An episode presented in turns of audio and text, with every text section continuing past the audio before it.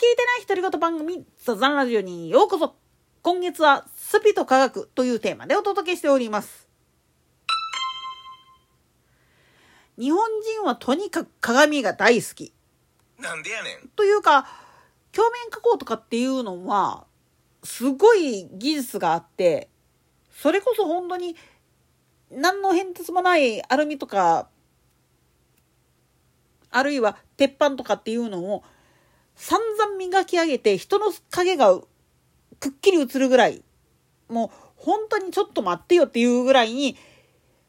鏡面加工するっていうのがすっごい得意な人種だとも言われるんだけれども、じゃあなんで鏡っていうのが好きなのかって言い出したら、これ太陽の化身だからなんですよね。なんでやねん。もちろん、仏教とかにも鏡の代わりとして曼荼羅っていうのがあって、まあ、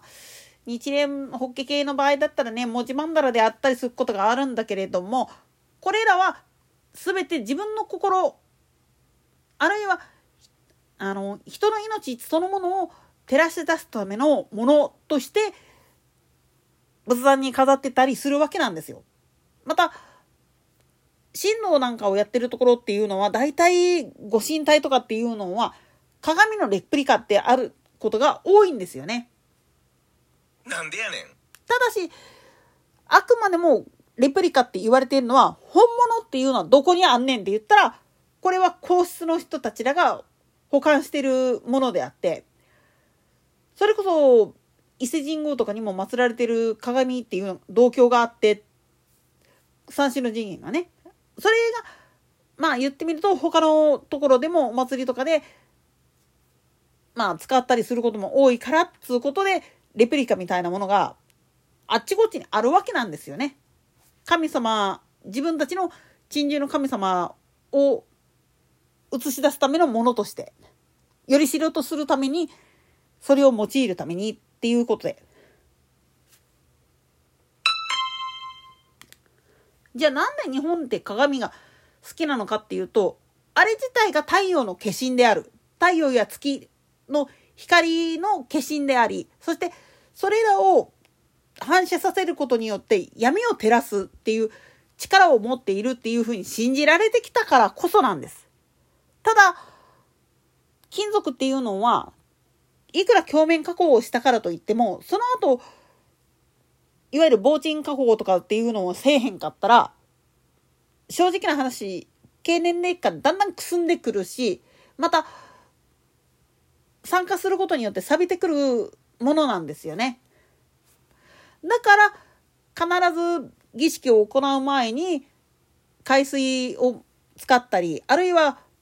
鹿の皮とかを使ってバフがけをやって、それから、みこしにあるまあ言ってみれば中の部分に収めたりとか神棚のところに入れてみたりとかっていう形を取るわけなんですよ。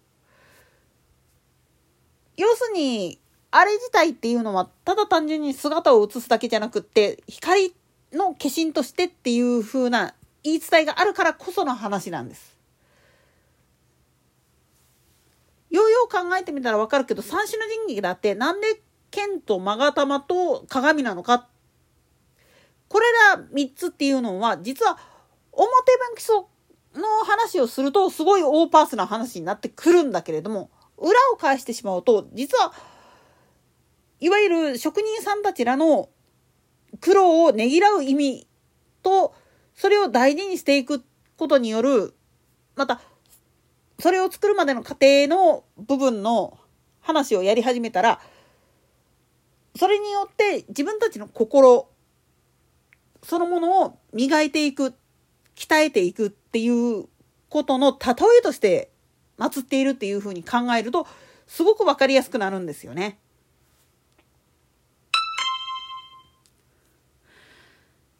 今でこそ鏡っていうのは、まあ、アルミをアクリル板に蒸着させたものっていうのが一般的になっていて、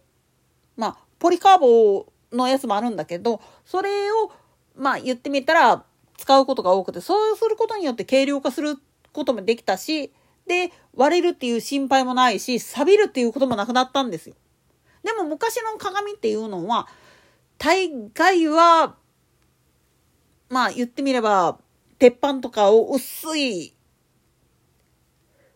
膜みたいな状態にしてこの上にガラスを貼っつけてっていう形で作ったんです。だから大概のやつはちょっとしたことで割れるしまあ言ってみると危なっかしいもんだったんですよね昔のは重たいしね。だから昔のね銭湯とかに行ったりするとね中なんか横地の方がサビサビになってるやつっていうのもあったりするんですよ。なんでやねん。それらは結局手入れが行き届いていない。あるいは長いことそこにつけっぱなしにしてたがために経年劣化でガラスの面と金属の面が剥がれかかっててそこに水分が入ってきてっていう形での劣化が起きてるってわけなんです。じゃあガラスのコーティングがなかったらどうなってるかっつったら、1ヶ月も経たないうちに石鹸カスとかあんなんで全部曇ってしまうんですよね。だから必ずバフがけとかっていうのが定期的に必要になってくるんです。で、防錆のために油を塗るっていうのも大事だけれども、一番大事なのはもう本当に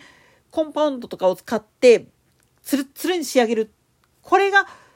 すごい大変なんですよね。で、